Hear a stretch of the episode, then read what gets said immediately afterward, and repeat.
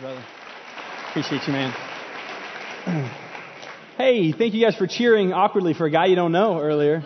That was sweet. A photo scavenger hunt, too. That's awesome. What's the over and under on how many people get arrested that night?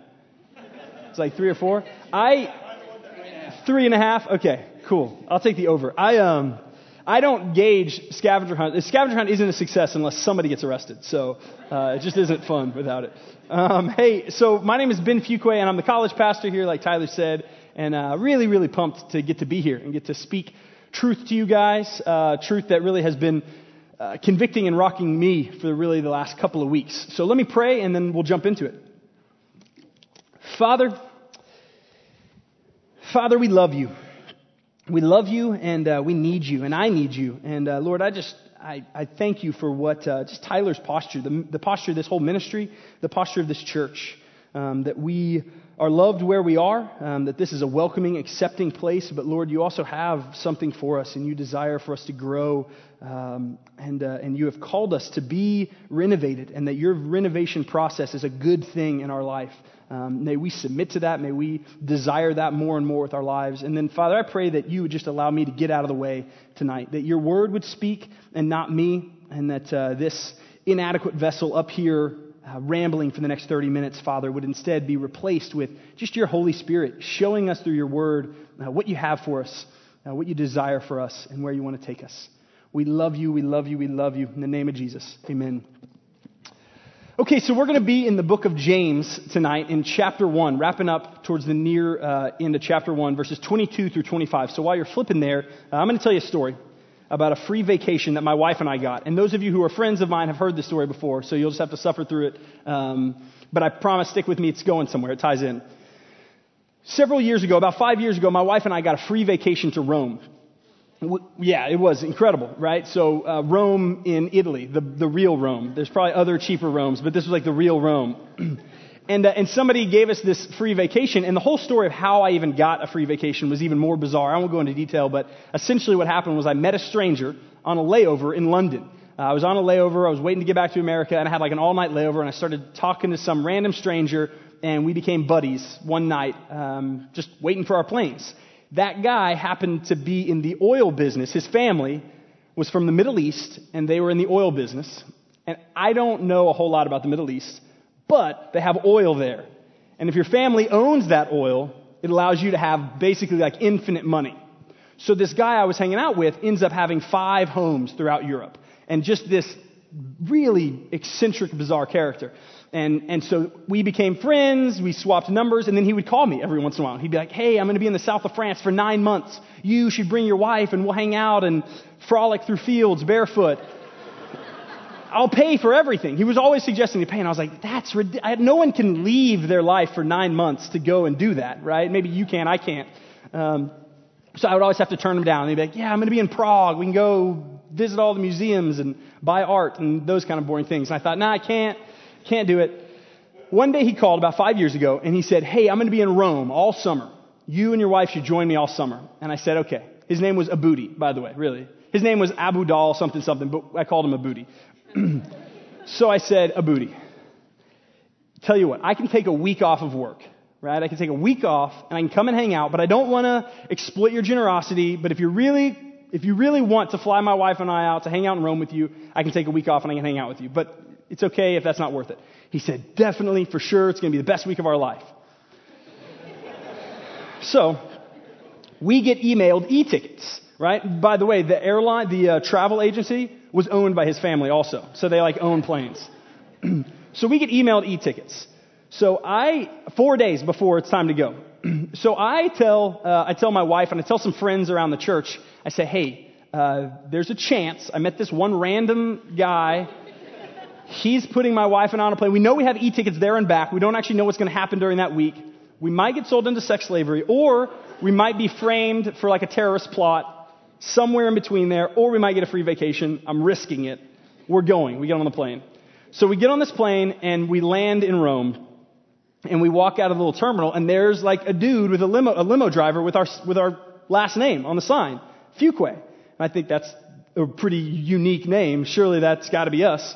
We get in the limo, and he takes us, the limo driver, takes us to the most ridiculous hotel ever. Right in the center of Rome, five star. It's like a $1,500 a night hotel that we're staying in.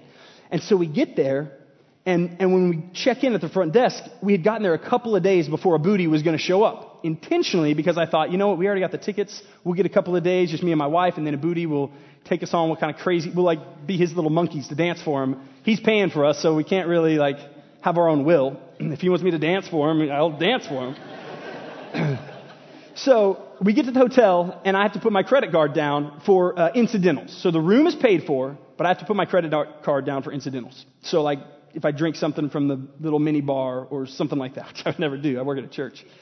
But we'll cover that in the black and white series. Um, so I go, I go and I put my credit card, and then we, we look at the menu of items, and, and this hotel is so crazy expensive right? Like a soda in the mini fridge is like $15, and it's like six ounces of soda, right? And it, it's just opulently expensive. So my wife and I were like, you know what? No big deal.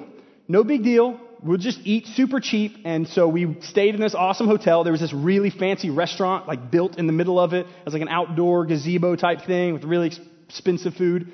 We said, that's okay. We'll like sneak out and we'll buy like really cheap pizza. We're in Rome. We got a free trip, free airfare, free hotel room. So we're not going to utilize the hotel because we can't afford it. We'll wander around and like wait for people to be done eating at the restaurant and like take their, take their, you know, leftovers and, and, you know, that kind of stuff. But it's fine. We're in Rome. It's fun. Turns out Abudi doesn't show up, right? I tell the concierge when we get to the room, I was like, hey, whenever Mr. Abudal shows up, will you call me so I can come down? Because honestly, I don't know that I would have remembered what he looked like. I only met him once, and this was like several years later. And he says, actually, he got delayed. There was some family business, probably oil related or travel agency related. And he says he's not going to be able to make it for another week. So I was like, okay, I, the room's still paid for, though, right? You're not kicking me out? I was like, yeah, yeah, the room's still paid for. So we're bumming it in Rome for like three or four days, but it's still awesome. We're in Rome, we're enjoying it. About the middle of the trip, Abudi calls me, and he gets my hotel room, and I answer it, and he's apologizing profusely that he's not there. I'm in Rome for free, so like I don't really care. But but he feels really bad about it. He's like, I'm so sorry. And I'm like, no, it's no big deal. This is so generous. It's okay. It's fine.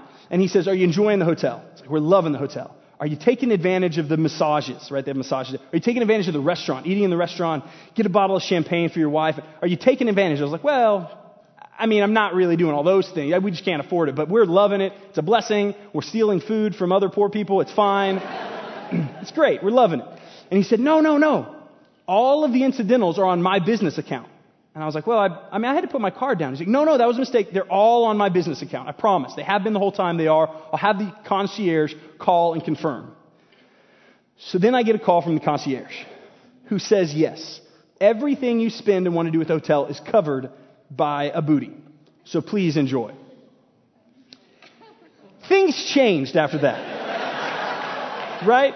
Like, my life the first three or four days was fun right? But then things radically changed in how we enjoyed the hotel. We got massages like every day, no joke. We ate in that stinking restaurant like nine times a day. Just steaks. It would be like, can I get a steak with like another steak on the side? And it was just incredible, right? There was uh, some movie stars over there. There was one particular movie star, Tilda Swinton. She won an Academy Award. She was the White Witch in Narnia, right? Which she really is that scary. Like she is, like the elevator doors would open and we would freak out. Because there was the white witch in our hotel staring at us in a robe on her way to massage that I just got. Anyway, so we were sitting at the restaurant one night and, uh, and I picked up her tab. She had ordered a bottle of champagne for her table that like I could see and I could see them over there. I was like, that's Tilda Swinton. And I was like, babe, that's my wife. That's her name. I said, babe, I'm going to pick up her tab and put it on ours. And my wife, who's a rule follower and like just, she just like sank under the, no, don't do it. Don't do it. But I did. When the waiter came back and said, uh, the table over there, the albino blonde chick, put, put that, put that on me. I, I got that, right? And they did. So I bought Tilda Swinton, Academy Award winning actress, her bottle of champagne. Cover that in the black and white, how that works in that series, if that's allowed. But nonetheless, it was awesome. It was incredible, right? Because I fully utilized everything that, I mean, we just lived it up and it was awesome. What we're going to see in James, what we're going to see in James right here, is there should be a seismic shift in our actions, in the way we live out our faith. whenever we truly have confidence in who we are in Christ. So I get this phone call in the middle of my vacation, and I'm living like a bum in a really nice house, but I'm living like a bum, and then all of a sudden I get this phone call, and I realize it's not on my credit card, it's on someone else's credit card who has infinite money, and is very generous, and all of a sudden my actions radically change. And I take advantage of the blessings of this hotel like crazy.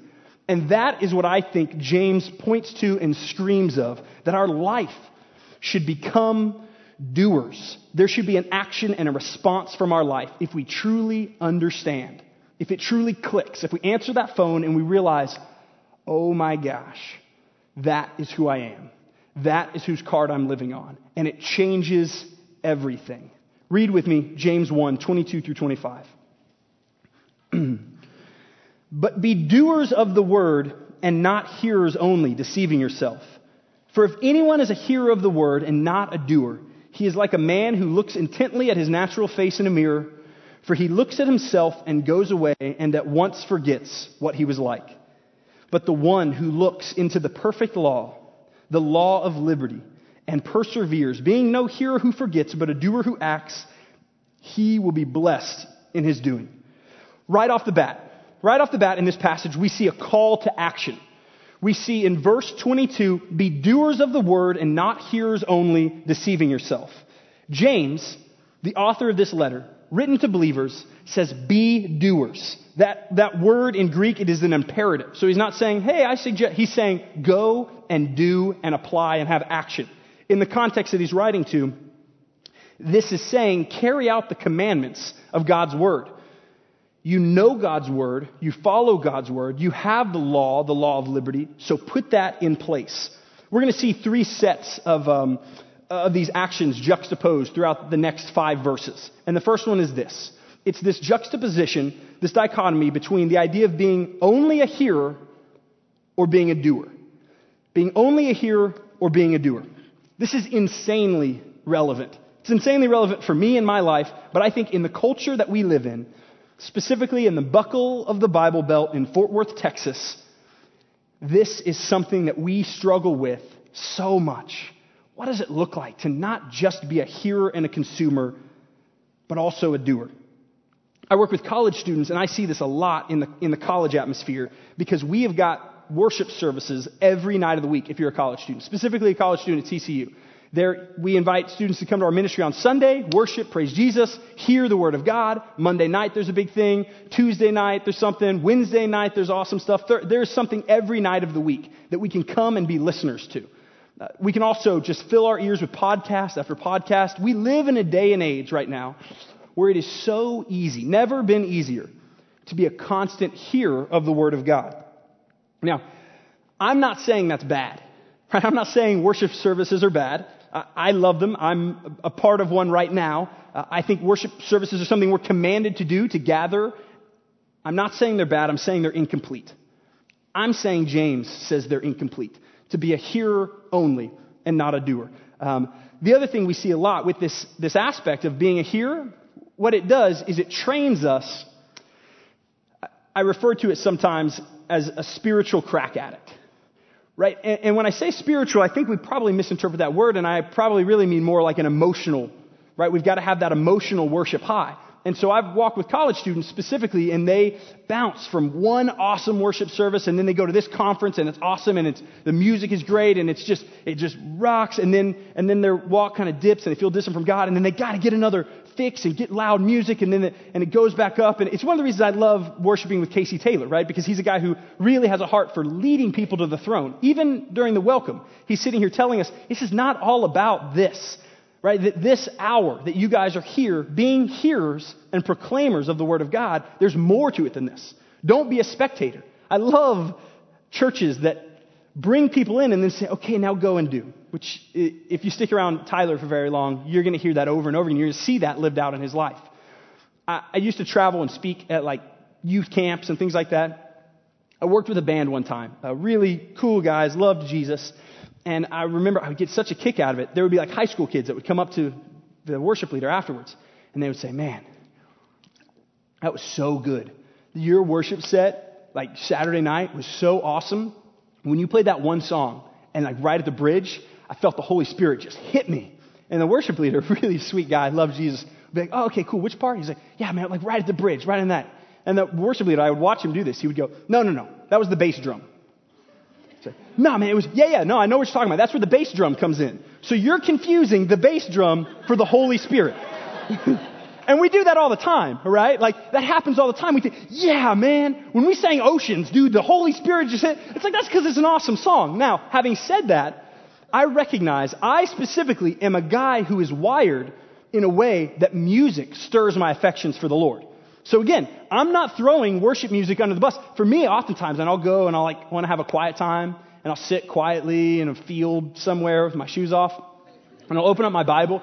I don't know if this happens to you guys, but then I'll think like, did I, did I turn off the lights in the house? Well, I never turn off the lights, so it's a bad example. My, yeah, my wife's like, you never. Why would you ever wonder that? I wonder something. I don't know what it is. Did I pay our bills? Well, she pays the bills. Dang it. I don't know what I get distracted with, but my mind wanders and I get distracted. I think, no, no, no, back, back to the word. And it gets distracted. And honestly, for me, knowing my wiring, I pop in some worship music in my ears and it helps stir my affections for the Lord. That is a tool that God uses. God has given people gifts to be able to lead other in a way that stirs affection. However, are we becoming crack addicts to where we need that? to where we can't be still and know God? Do we need, and do we confuse emotionalism with s- true spiritual growth? True spiritual sitting in the presence of God? It's something that I think our culture, this generation, is going to wrestle with. I wrestle with it. Um, it's something that's a, a, a tough thing that we've got to navigate. How do we use the gifts that God has given us to stir our affections, to hear the Word of God, but then also what James is talking about, to go and, and be a doer? Um, we give our emotions so much power. Uh, we really do. And, and I think on the opposite end, sometimes you'll hear people say, this is such a churchy phrase, but you'll hear people say, uh, man, it just like really quenched the spirit. Have you ever heard that term? And I just think sometimes when I hear that, really?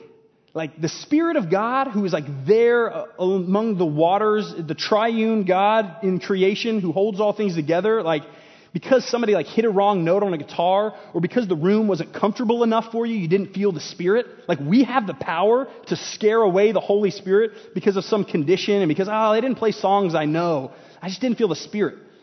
We've got to go deeper.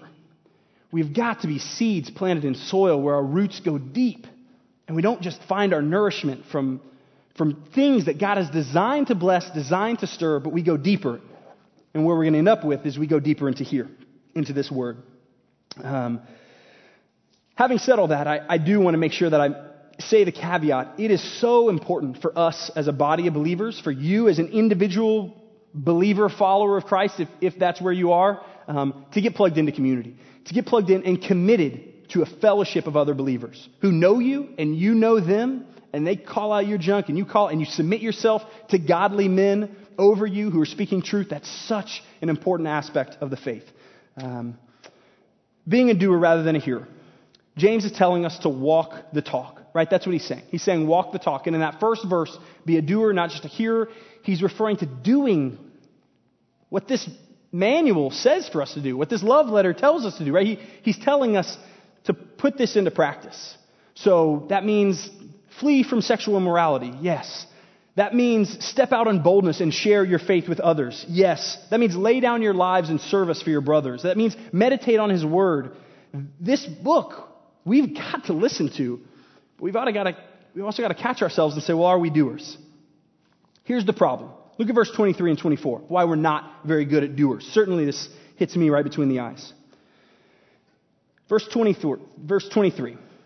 For if anyone is a hearer of the word and not a doer, he is like a man who looks intently at his natural face in a mirror, for he looks at himself and goes away and at once forgets what he was like. This is my freaking life. This, that verse, this, these two verses, this idea of a man who looks at himself in a mirror and then turns and goes and forgets who he is, that's my life. That brings me so much conviction in my life. Um, uh, last weekend, I got to speak at a or a couple weeks ago, I got to speak at some freshman retreat for college students. And uh, my wingman in ministry, his name's Ryan Christian. He's on staff with us here. Uh, he and I always go out there and we hang out with college students and we do some stuff on Saturday morning. And then we always sneak away to Glen Rose, Texas, which is the, the town that the camp is attached to. And, uh, and we eat lunch together and just kind of catch up. Glen Rose, Texas, there is a Chinese food restaurant in Glen Rose, Texas. We went to this Chinese restaurant a year ago, and it was maybe the single worst experience of my life. It was awful. If you are the owner of a Chinese restaurant in Glen Rose, Texas, I apologize for offending you. You should definitely get another job, though. Um, it was just horrible food, right? It was just awful, and I was sick, and it was. And I remember us leaving there, and we were like, "Ugh, why would we ever do that? Like, why would we eat Chinese food in Glen Rose, Texas? What were we thinking?" A week ago, right? A week ago, we went back and we were leaving the camp. We'd done the little morning session and we were sneaking away for lunch. And we're in the car, and I remember pulling out kind of back into the little mini city whatever they call those like tiny towns, I guess towns. Um, and we were pulling out, and we're like, where, where are we going to eat? And we remembered, oh yeah, the Chinese food place. Let's go to the Chinese food. Yeah, yeah, let's go. So we went to the Chinese food place. And then we started eating, and then we remembered, oh yeah, this place almost killed me last year. Like I literally almost died from this food last year. And here we, and, and we would, like, part of our conversation during the meal was like, oh, I forgot how bad it was. And we're just eating it. Oh, so awful. I threw up for nine days. I lost 60 pounds. Like, it was just, right? we forget so easily. So easily. Be a doer of the word. Great. I'm going to hear the word. I'm going to receive it. I'm going to go do it. I look at my face in the mirror. I see, and then I turn and I forget. And here's the thing I don't just forget what I'm supposed to do. I think in this, in this text, we also see I forget who I am. I look at my face in the mirror, and then I turn and I go, and I forget. I forget who I am. I have spent so many seasons of my life under the slavery of pornography addiction in my life. It is something that has robbed me of life through my youth and through my teenage years, through my young adult years, uh, through my adult years. And it's something that even as a believer, being saved and being redeemed in Christ, it is something that would rope me in, drag me down a path, and leave me just so unsatisfied, so empty, and just realizing, man, this is lifeless. Like, really, this is lifeless and I would come and I would get this awesome repentance that would happen in this clean heart and this, you know, the, the shackles would be freed and the, the shingles on my heart would be loosened. And I would see this freedom. And then so often in my life, it was a product of me forgetting the freedom I had. And I would wander back into that sin for years of my life. We have those things in our life, right? Maybe even personified you ladies or maybe guys have dated somebody and you had that boyfriend that was just a crappy boyfriend. Can I say crappy? Black and white? Okay. It's white. I'm good. crappy boyfriend. I love that guy. Um, you just have this, this crappy boyfriend and you, you get there, you realize this boyfriend is awful, right? Or this girlfriend is horrible. Like she's tried to stab me tonight. We're definitely breaking up. And you get some distance and we're like, okay, cool. And then all of a sudden, like, it's like you kind of wander back into that relationship and you, and you realize, she's going to stab me again. This is horrible. Or not even that dramatic, but I mean, seriously. I mean, that is going to touch some hearts in this room in some real sensitive ways because they know, I do that. And is it because we don't know we shouldn't? Or is it because we forget the value that we actually are? The value we have, what God has for us is better. Is it that we forget our identity in Christ? that we turn, walk away from the mirror, and immediately forget who we are. We're called to do this. We have to be reminded of ourselves. And let me make no mistake, too. This doing that I'm getting the privilege of talking about this morning, right? The application of all of this scripture. Uh, I mean, week after week, Tyler is going to dig into this book. Ted on Sundays. I mean, you're going to surround yourself with people who are going to dig deeply into this word. It's going to take us the rest of our life to apply it. Which is why I love James because it's a jumping off point to say, but apply it. it's good. Right? What we're talking about in being a doer, I want to make no mistake, it's not that I'm supposed to do this list of do's and don'ts that's kind of a killjoy. It's that the doing of the Word of God is what brings abundant life to me. The doing that we're talking about, that we desire, isn't just, oh, I'm going to do these things so I get my ticket punched and I get to go to heaven and see my dog and my grandmother one day. It's that the doing of the Word of God brings life now, brings real joy, brings real peace to my life and patience to my life. That's the doing we're talking about. So, uh, forgetting versus remembering. If the first juxtaposition of words is, uh, is to be a, a hearer only or to be a doer, the second in those two verses is forgetting rather than remembering. if you are in Christ, the old has gone and the new has come. 2 Corinthians 5:17. There is freedom in the gospel. You have been set free. This morning, this evening, whatever you came with, right? Whatever baggage you came with and you walked in with, whatever misplaced guilt and misplaced shame, if you are in Christ, a new creation, you're set free from that. That doesn't have any stake, that doesn't have any shackles any longer. Do we actually have the confidence to walk out that freedom? I pray that we do. I pray that we could be doers and, and walk out that identity of freedom. We are freed, and yet we still love to go and play in the dungeon, don't we? We just love to play in the dungeon. Verse 25 is the solution to that remembering. It says this, but the one who looks into the perfect law, the law of liberty, and perseveres, being no hearer who forgets, but a doer who acts, he will be blessed in his doing. Um, one of the translations in the, in the, first few verses, it talks about the man who glances at his face in the mirror. And here in verse 25, you can see the perfect law. Um, one of the interpretations says, look intently at we look intently into this perfect law, the law of liberty. That is how we remind ourselves of who we are. There's two mirrors in our culture.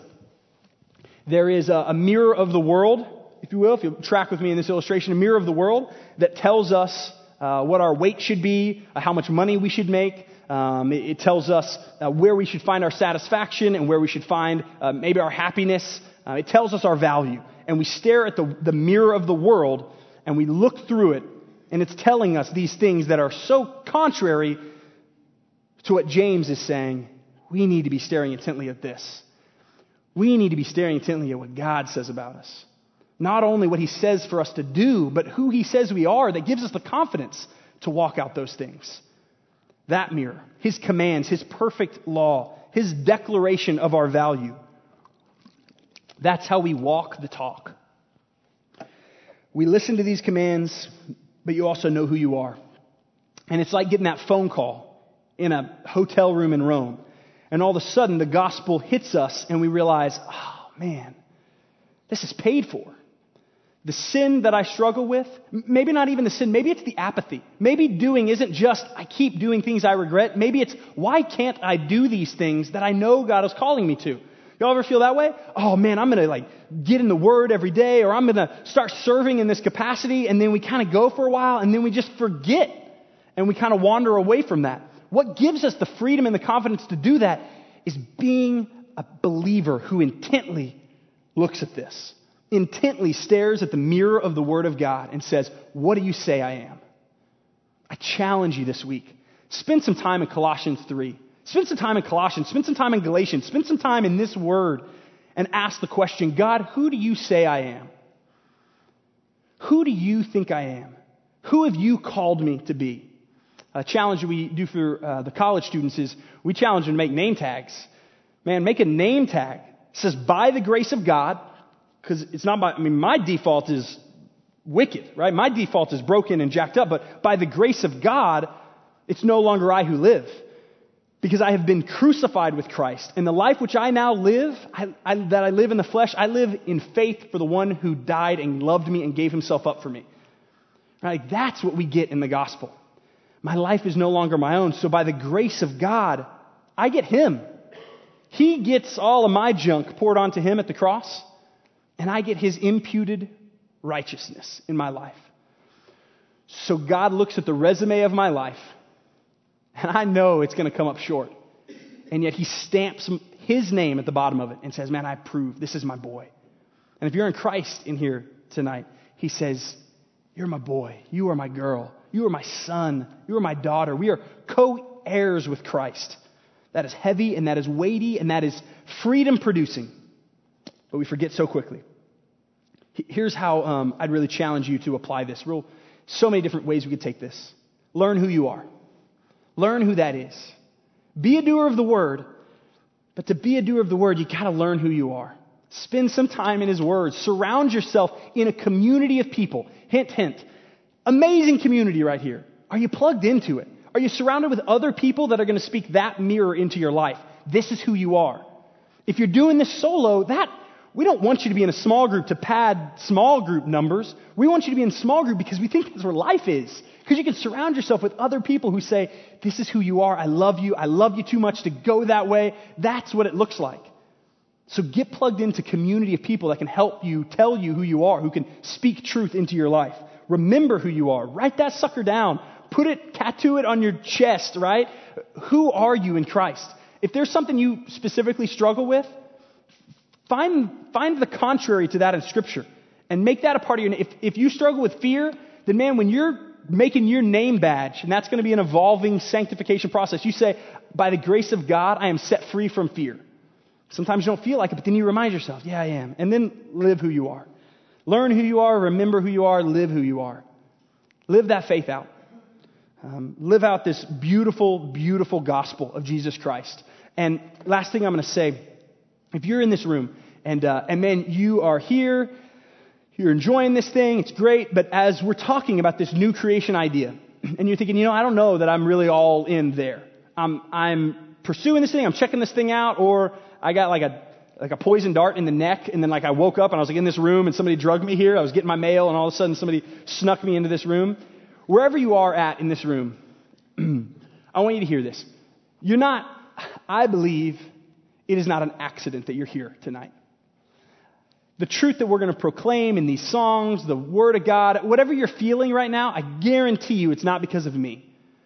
If the Holy Spirit is poking at you, Maybe you don't know what it is, but you just feel like, man, I feel like this is me. I feel like there's something I'm missing. I, I want to challenge you.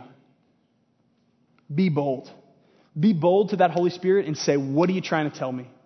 Because what is at stake in listening to that is life and life abundantly. We are a room full of broken, messed up, jacked up people. Some of us have made it an art, including myself, to hide that from other people to be able to live my life and pretty much hide how jacked up I am professionally. I mean, that's like my profession is to make myself look good spiritually. we are a room of broken people. God came to renovate us. God came to redeem and save us. And 2,000 years ago, our God kicked in the doors of history in the person of Jesus Christ and took all of our debt on himself in a debt that he didn't deserve. And so now, if I put my faith in Christ, I get to walk out the rest of my days into eternity with Christ, not me. His grace, His blessing in an abundant life. Challenge you to be obedient to that. What are the ways you're not applying that? Maybe you've never really taken that first big step. It's so worth it. It's not easy, right? It is not easy. You're saying, I am going to be dead to myself. He wants all of you, but I promise it's worth it. Let me pray. Father, we love you. And we love you because you first loved us. Um, you loved us, and we don't uh, deserve it. And I, I still, I don't know exactly why you do, why you love me. Um, but I'm in awe of it. And it is worthy of a response in my life. So you've got it. You've got my life. Father, I lift up my brothers and sisters in this room and anything they're struggling with, whether it's apathy, whether it's uh, addiction, Father, would we be doers of the word? And that's so easy to say, but would we remember who we are? Would we stare intently into your word and respond to that? And then be a community who goes out and sets this city on fire for your glory. The relationships that we have, the workplaces we're at, the roommates we have, Lord, would we be a people who go and do and apply your word of God in a way uh, that's contagious to others because it shows of your love. Thank you, thank you, Father. We love you. It's in Jesus' name we pray. Amen.